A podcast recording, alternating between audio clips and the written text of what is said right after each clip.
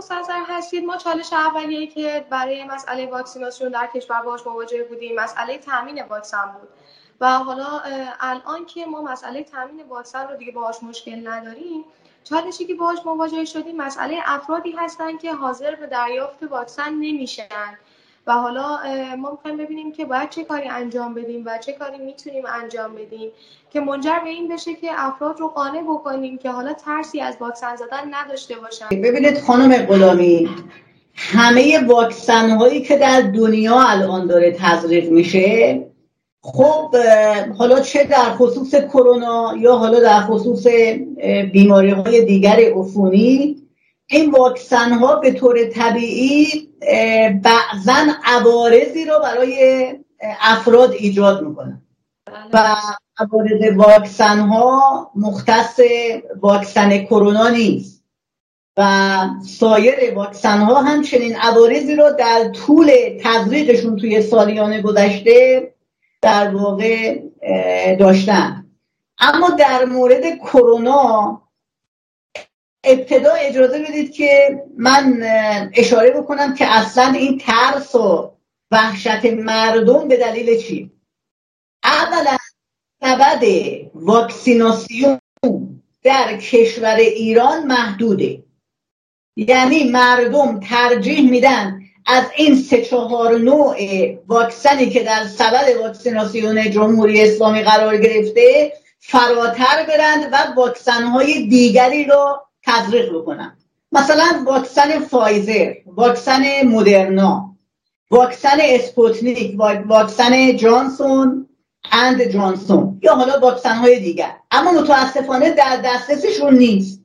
خب وقتی که واکسن به تعداد کافی و با تنوع کافی و تعدد کافی در اختیار مردم نیست خب مردم قاعدتا به طور طبیعی رقبتی نشون نمیدن.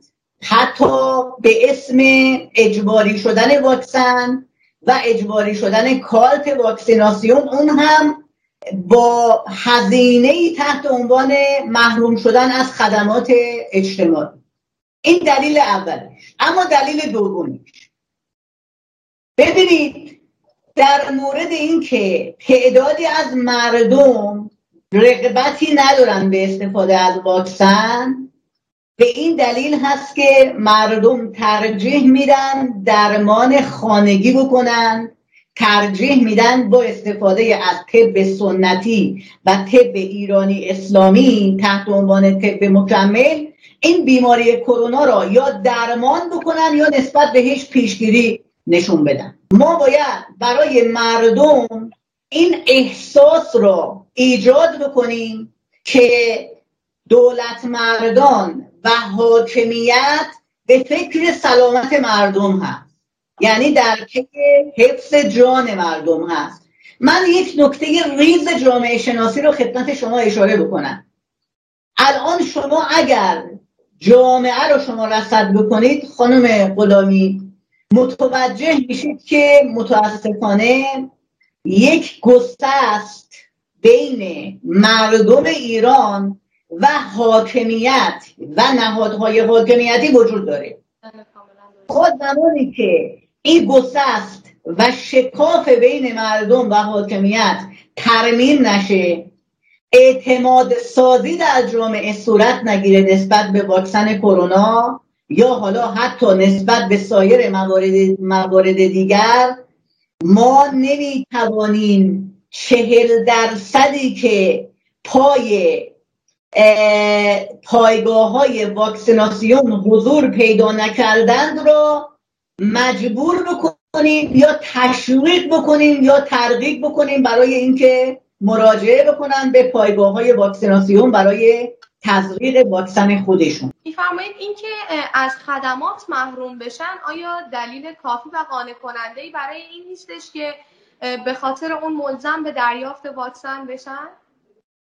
ببینید خانم غلامی این که اعلام شده اجباری شدن واکسیناسیون کالت واکسیناسیون اجباری و دریافت کالت واکسیناسیون برای دریافت خدمات عمومی این صرفا به این دلیله که مردم را متعهد و مجبور بکنن برای تزریق واکسن. یعنی اهداف دیگری پشتش وجود نداره. من فکر نمی کنم با تهدید و ارعاب و محروم کردن مردم از حقوق شهروندی و حقوق اجتماعی خودشون بشه در واقع مردم را تشویق کرد و ترغیب کرد برای اینکه به پایگاه به پایگاه های واکسیناسیون مراجعه بکنن و واکسن خودشون رو دریافت بکنن. به نظر من بهترین تشویق برای مردم ایران برای این چهل درصدی که تا کنون اتفاقا مشمول بودن اما مراجعه نکردن. سبد واکسیناسیون داخل کشور ایران متنوع بشه.